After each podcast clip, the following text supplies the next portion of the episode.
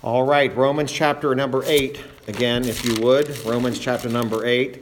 It's not often that we will spend two weeks on a single verse. Uh, we only got about halfway through all we needed to look at last week in Romans chapter number 8. So we'll just review this verse again. We'll read it together uh, and kind of remind ourselves again of where we've been. I'll try to give you a very quick review of what we've already covered, give you the overview of what we're intending to get to today. Romans 8, verse 18, the Apostle Paul writing here says, For I reckon that the sufferings of this present time are not worthy to be compared with the glory which shall be revealed in us.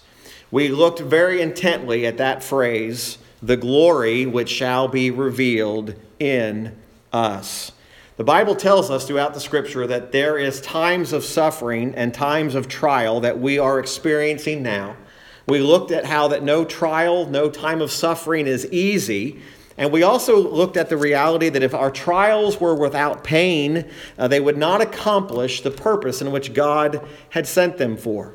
However, what Paul is trying to get our minds and the readers of his day, of course, to look at is to get their eyes off of the times of trials now and to remember those trials in comparison to the glory which shall often, will one day rather, be revealed in us. I gave us really three different things that we need to have a correct view of, and we only got about halfway through the second one. But those three things that we need to have a correct view of or a correct understanding of were these. Last week we looked at the sufferings of this present time, and we uh, established the fact that Paul was talking about the sufferings of this present time was the age between the resurrection of Christ and his coming again. In other words, anything in that time period is this present time. But it also referred to the time in which Paul was living. It, it's, a, it's a literal thing, but we're living in that same time between the resurrection of Christ and his coming again. So we needed to understand that the suffering believer must have a correct view of time. We need to realize what time we are actually living in. Number two, and where we left off, was that the suffering believer must have a correct understanding of Christ coming again. The suffering believer must have a correct understanding of Christ coming again. Notice the Bible says, shall be revealed. There is something that is still to come. What is our comfort in this day and age of affliction and trial and, and, and trouble? We comfort ourselves with the fact that Jesus Christ is coming again. And we began looking at a number of different verses. I think uh, by my notes here, we maybe only got through seven different verse references regarding the coming of Christ and how that should be our comfort and our consolation in this present age. Now, we're not going to go over all those that we covered last week, but I do want to take us back to some verses again today that remind us of the comfort and the consolation that is found in the coming of Christ. We've got to have this correct understanding of Christ's coming. Uh, hold your place there in Romans 8, and let's go over to 2 Corinthians chapter number 4 and look at verses 15 and 18. Now, my, my intent this morning will be to just read these verses. I will uh, provide very little commentary on these today. Uh, 2 Corinthians 4, verses 15 through 18. We'll just read them and then we'll, we'll move on to a couple other verses. 2 Corinthians 4, verses 15 through 18. The Bible says, For all things are for your sakes, that the abundant grace might, through the thanksgiving of many, redound to the glory of God. For which cause we faint not, but though our outward man perish, yet the inward man is renewed day by day. For our light affliction, which is but for a moment, worketh for us a far more exceeding and eternal weight of glory while we look not at the things which are seen, but at the things which are not seen. For the things which are seen are temporal, but the things which are not seen are eternal. Those verses give us the hope of this future glory. Go over to Ephesians chapter number 1, verse number 10. I'm going to give you a lot of scripture this morning. Ephesians chapter number 1, verse number 10. Again, keeping in mind a correct understanding of time and a correct understanding of the coming of Christ. Ephesians chapter 1 verse 10 that in the dispensation of the fullness of times he might gather together in one all things in Christ, both which are in heaven and which are on earth, even in him, in whom also we have obtained an inheritance, being predestinated according to the purpose of him who worketh all things after the counsel of his own will, that we should be to the praise of his glory, who first trusted in Christ in whom ye also trusted after that ye heard the word of truth, the gospel of your salvation, in whom also after that ye believed, ye were sealed with that Holy Spirit of promise, which is the earnest of our inheritance, until the redemption of the purchased possession unto the praise of his glory. Again, we see the word God's glory, the glory that will be revealed, that which is to be, which will come with the second coming of Christ. Philippians chapter number 3, verse 20. Philippians 3, verse number 20. The Apostle Paul writing here in the midst of advancing the gospel, he reminds those that are advancing the gospel about the coming of Christ and what we're looking for. Philippians 3, verse 20. For our conversation is in heaven, from whence also we look for the Savior, the Lord Jesus Christ who shall change our vile body, that it may be fashioned like unto his glorious body, according to the working whereby he is able even to subdue all things unto himself. What is the hope of the saint? What is the hope of the believer? The hope is the arrival of Jesus Christ. At the sight of Christ, believers, we will become like him and receive these glorified bodies.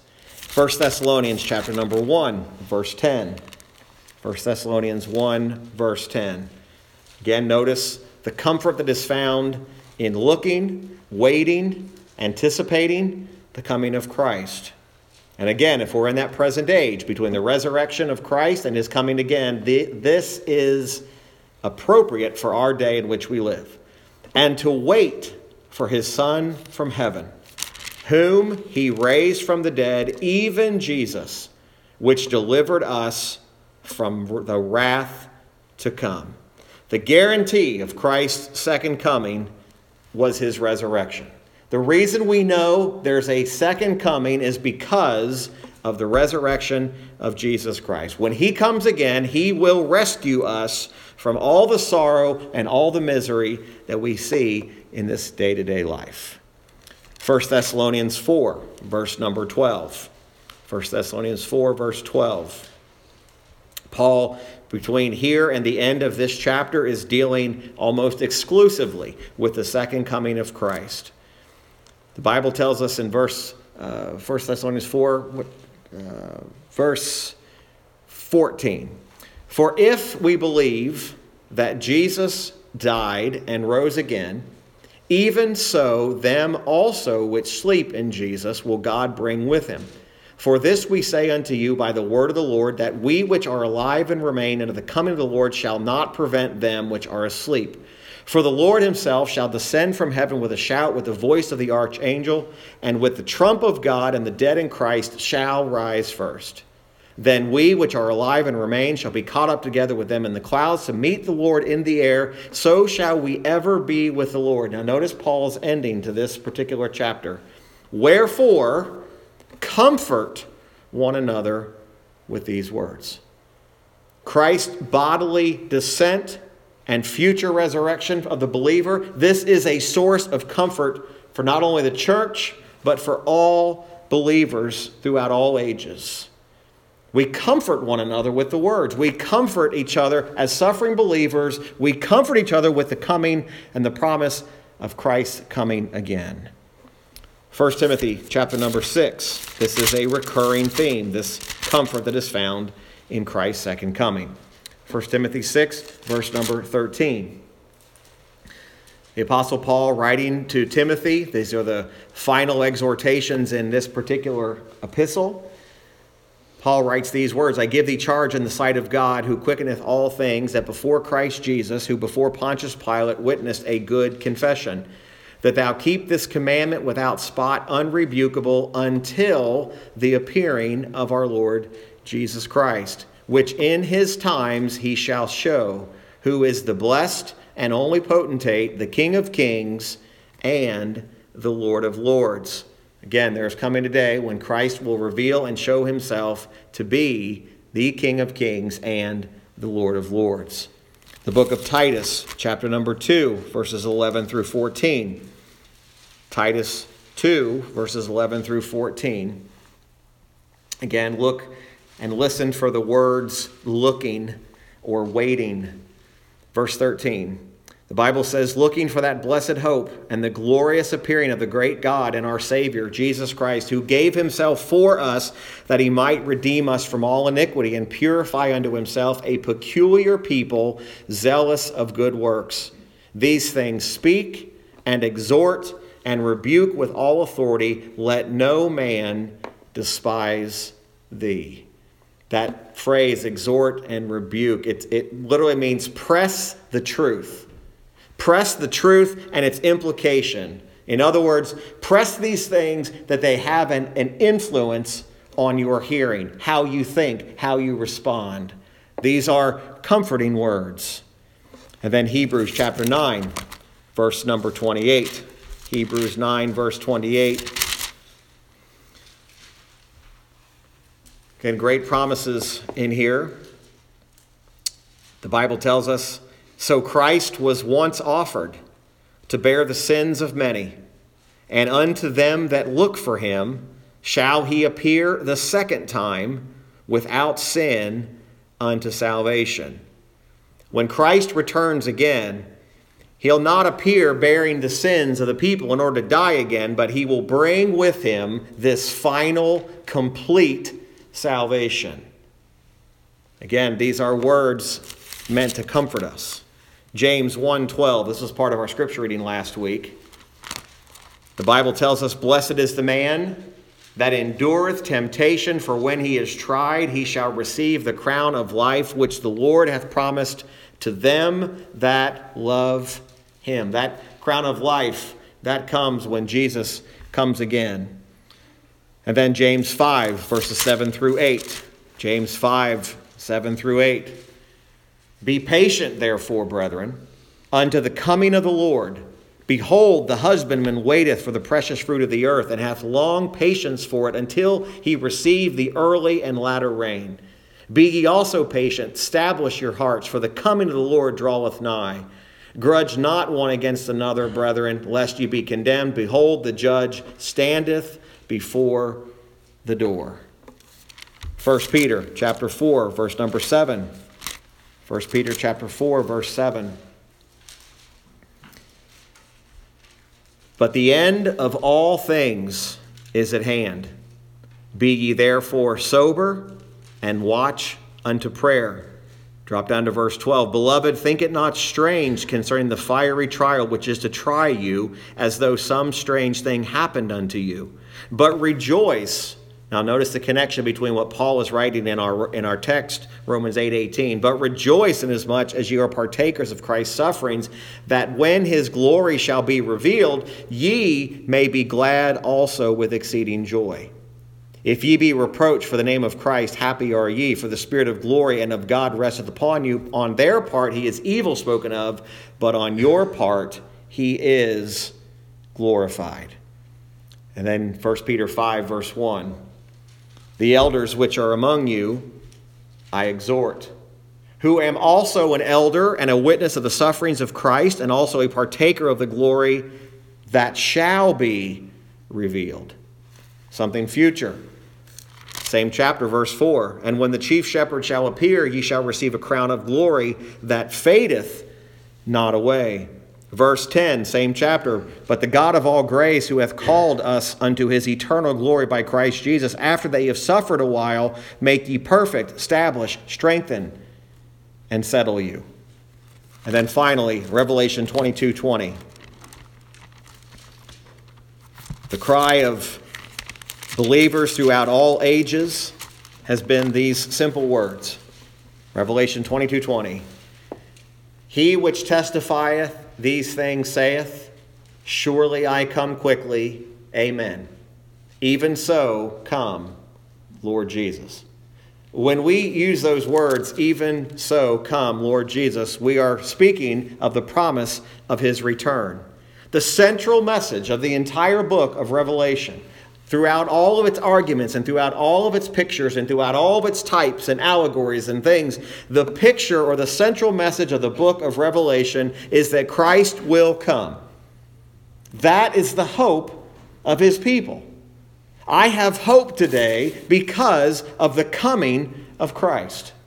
I have hope in my suffering because I have a correct understanding that when Jesus Christ comes again, he will make things, all things right.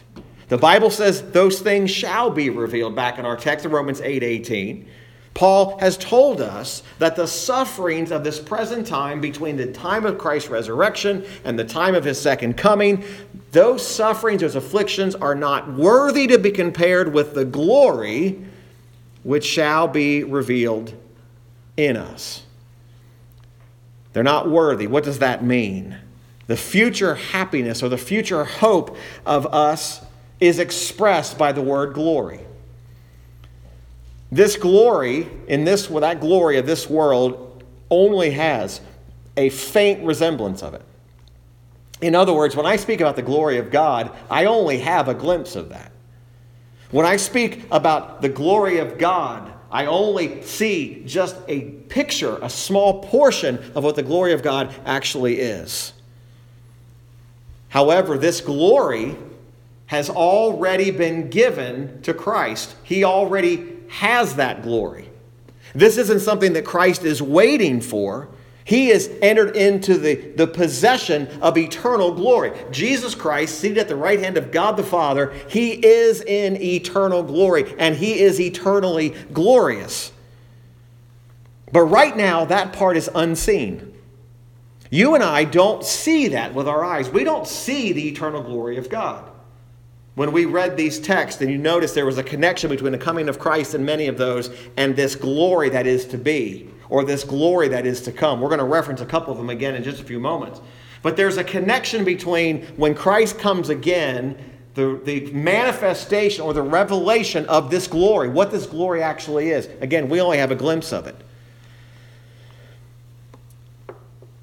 But Christ one day, this is going to be fully revealed. That's what Paul's talking about here. But again, notice this text. They're not, the sufferings are not worthy to be compared with the glory which shall be revealed or manifested where? In us. That tells me something. And it's going to tell you something in just a moment. We're going to see how is this glory going to be revealed this glory of Christ, which right now we don't even fully see it, it's just a glimpse of it. Jesus Christ at the right hand of the Father as a mediator. How is this glory of Christ going to be manifested or revealed in us? Well, kind of a hint, one of the things that we're going to do is in our, in our glorified state of knowledge, our glorified state of holiness we're going to have a picture or be able to see what this glory of Christ actually is.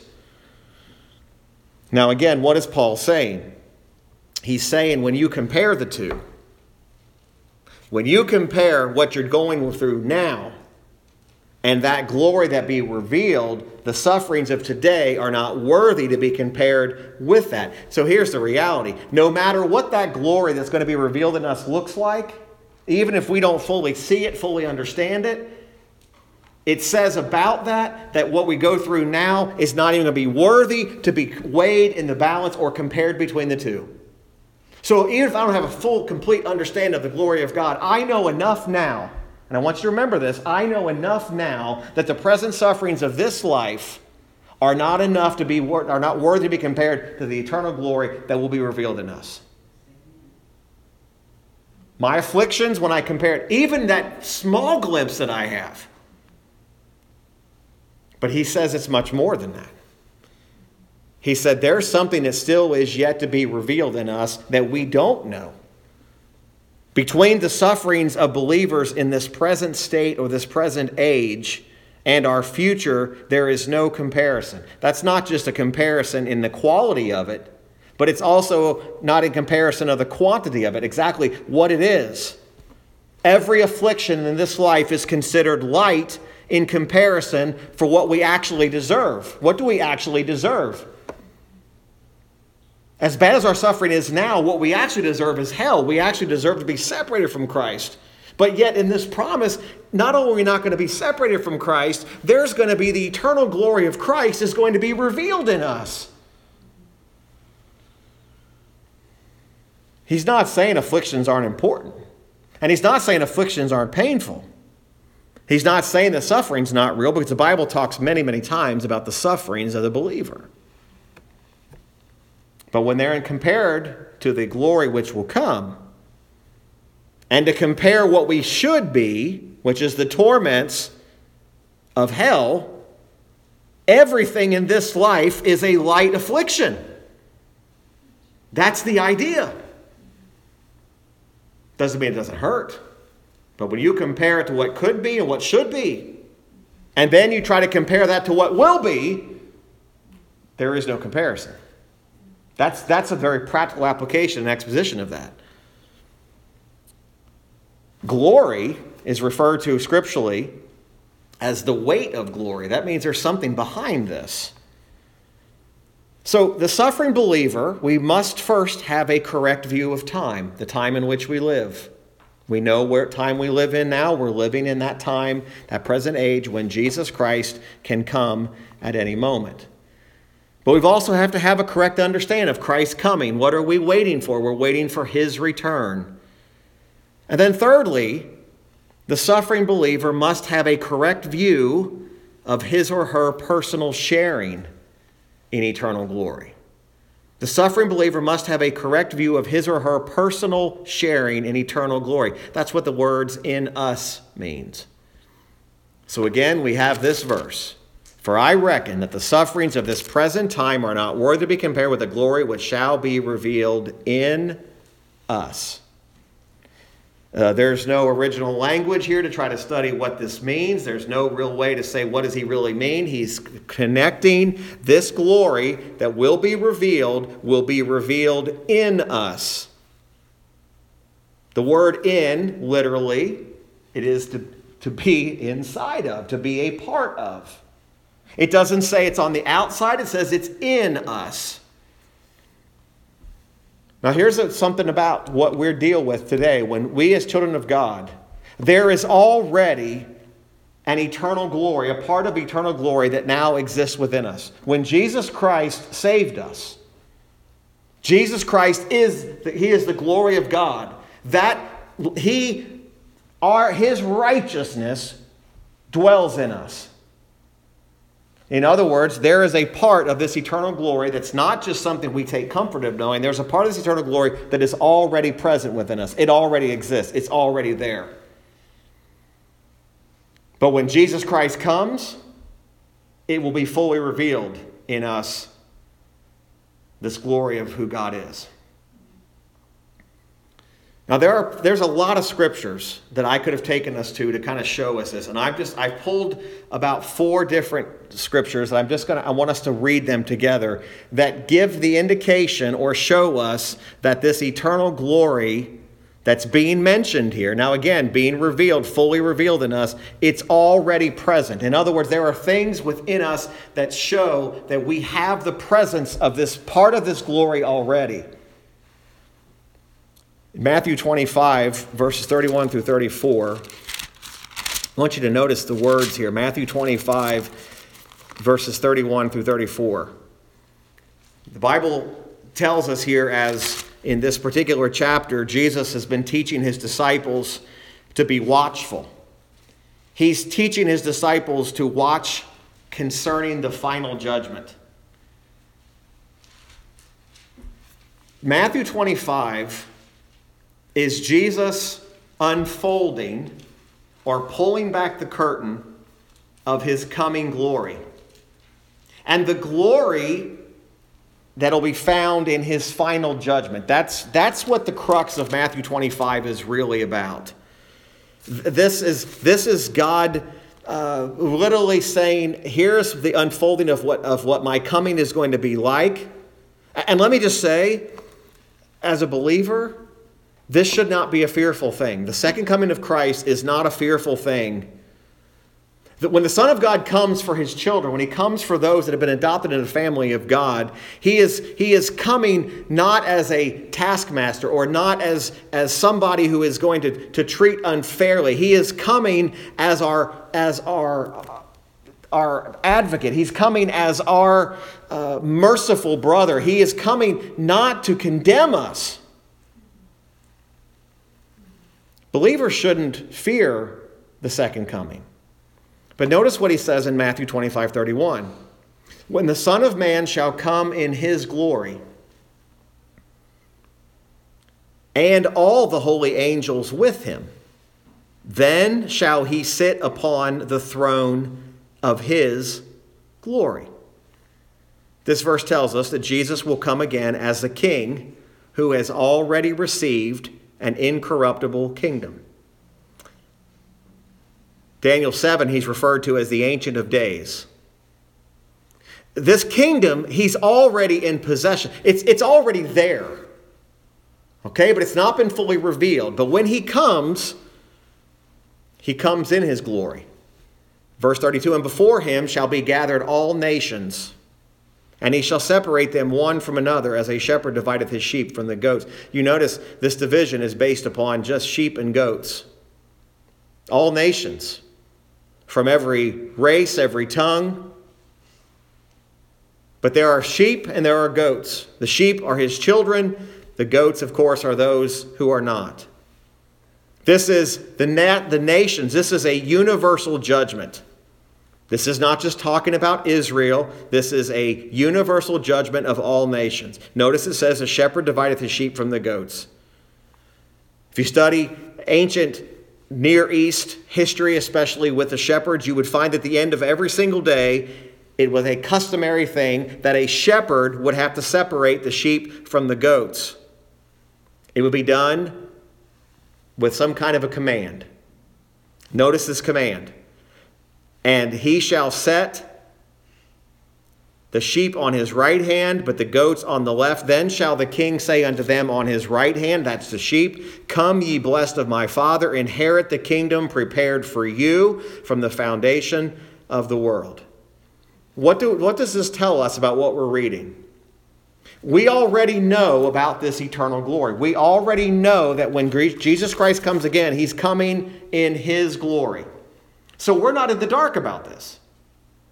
Today, when you talk about the glory of Christ and his coming again, we speak as people who have a common understanding Jesus Christ is coming again. This is not something that's hidden from us. So we already have a part of this. 2 Corinthians 5, look what the Apostle Paul said in this particular part of this letter 2 Corinthians 5, verses, verses 1 through 8.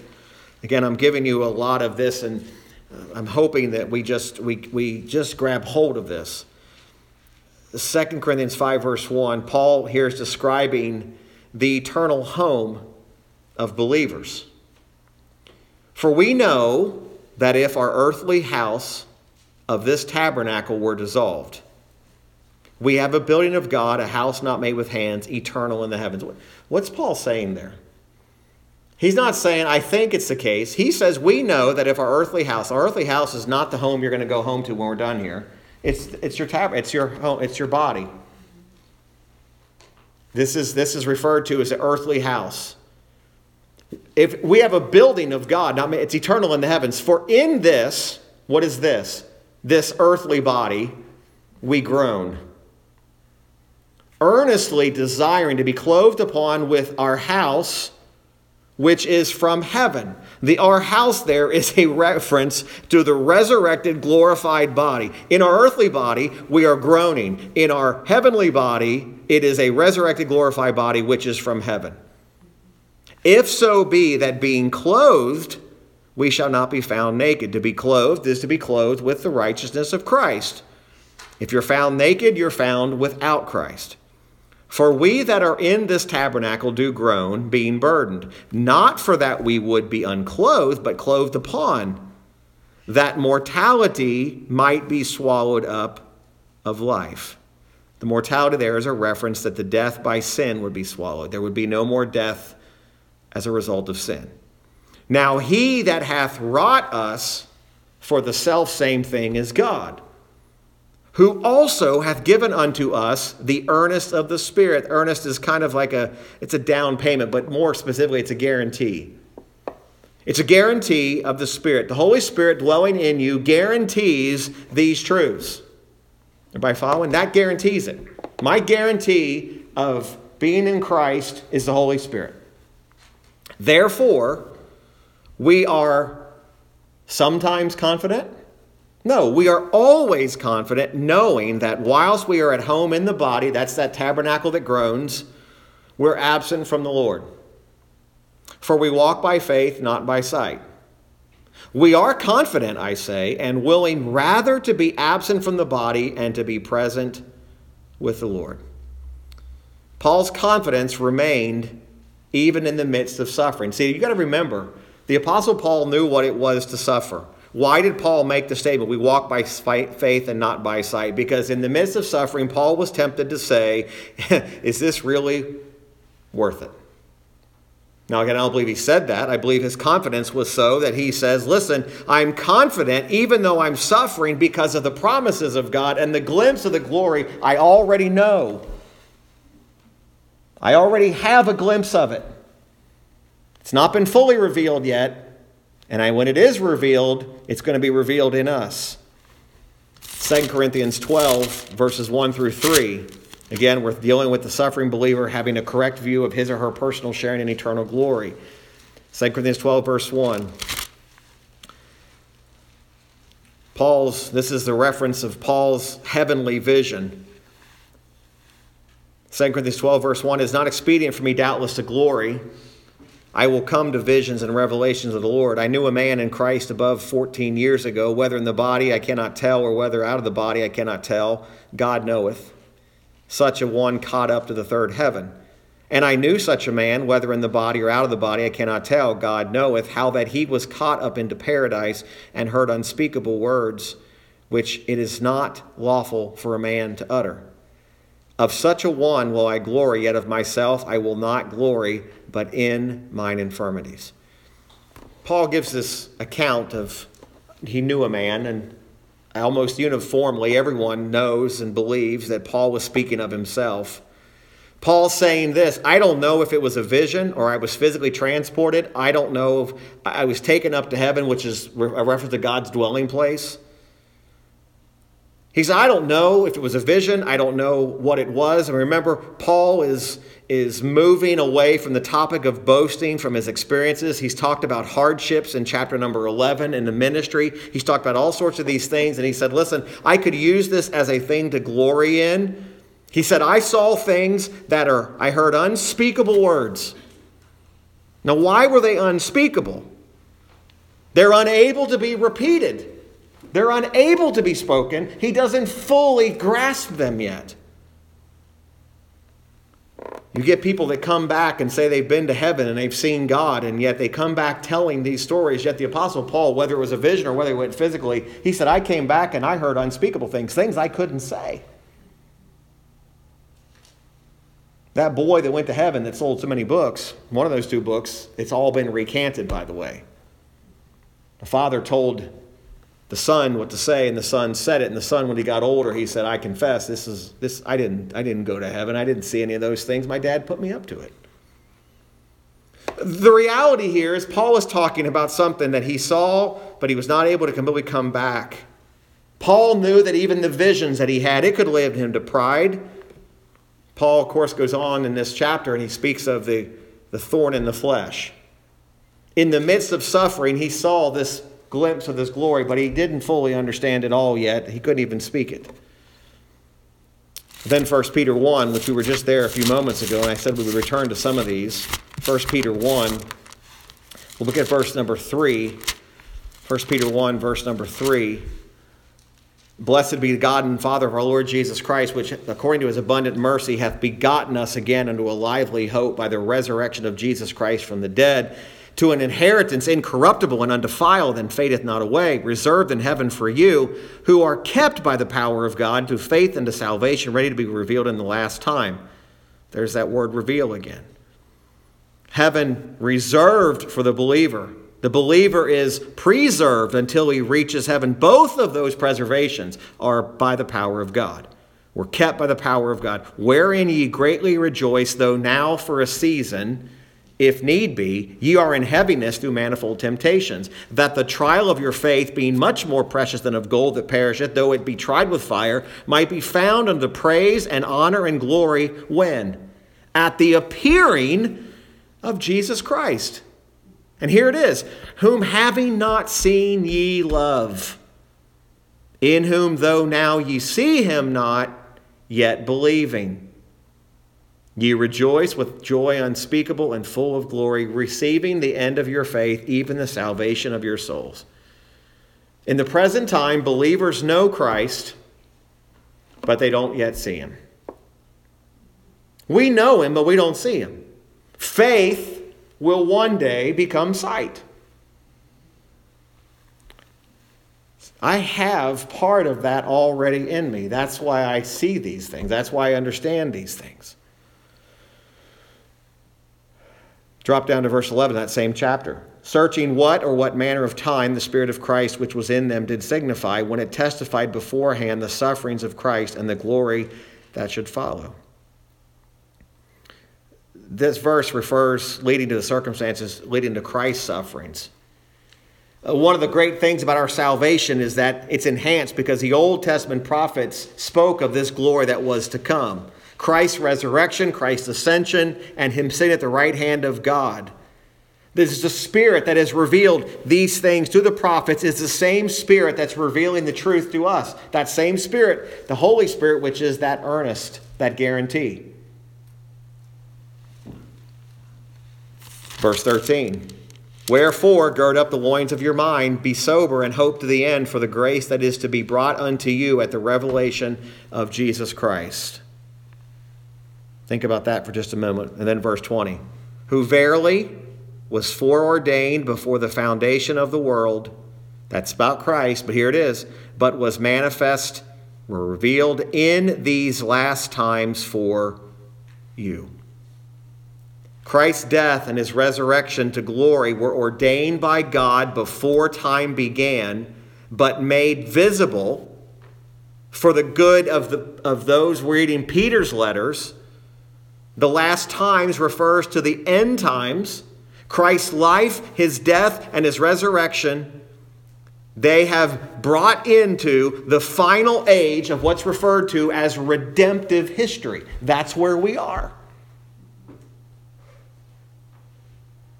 We are in the final age. We are waiting for that coming of Christ. We're waiting for that complete revelation or manifestation. The sufferings of the believers are only for a time, but our glory is eternal. There is no comparison to be made between what we suffer now and what will be. There is no proportion we can put them on. There is no comparison we can make. When the apostle Paul said in Romans 8:18, "I reckon it was not his personal opinion or a doubt of the truth, it was a deliberately after deliberately weighing these things and understanding them, he came to this conclusion that this is the conclusion of the matter. Now, whether or not you draw it from people saying this is a settled matter or a person who says, listen, all that can be done has been done, but Paul's, when he says, I reckon or I account these things to be so, he says this with confidence, and he says that next statement with confidence when he says, I reckon that my present afflictions, I think he could speak personal first person. He could say, I, Paul, my afflictions are not worthy to be compared with the glory which shall be revealed in me. Paul could say that. You and I could say that. The sufferings for the name of Christ we suffer now are not worthy to be compared to the glory that will be revealed in us or in me when Jesus Christ comes again. The glory here that's spoken of could very simply mean the, the complete revelation of the glorious gospel of Christ. You know what's amazing to me? That right now, when you ask believers, just on this one level alone, share the gospel with me, it's not always consistent. There are variations of the gospel. There is only one gospel. There is, there is only one gospel that is right. There's only one gospel that is a glorious gospel of Christ. That's why Paul warned in Galatians if any man come preaching another gospel, if he's preaching anything other than the glory of Jesus Christ, he's preaching anathema. He's preaching something that's to be cursed.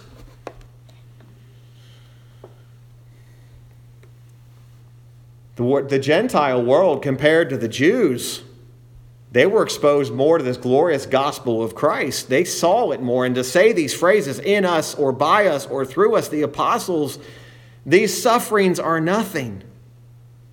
But this eternal glory that exists now within us, when Jesus Christ comes, it will be fully revealed to us. The last thing I want us to look at this morning is this we will not merely be spectators of his eternal glory. The Bible tells us we will be a partaker of his eternal glory. You say, what does that mean? I think sometimes we look at when, when Christ comes that we're just going to kind of be like an audience sitting watching all of this. the reality is, is it's not just a spectator. If you recall, Romans 8:17 said this. And if children, then heirs, heirs of God, and joint heirs with Christ, if so be that we suffer with him. What's the next phrase? That we may all be also glorified together. We will not just be spectators watching this play out like some kind of a production. The Bible actually teaches us that we will actually be partakers. To partake means to be literally a part of.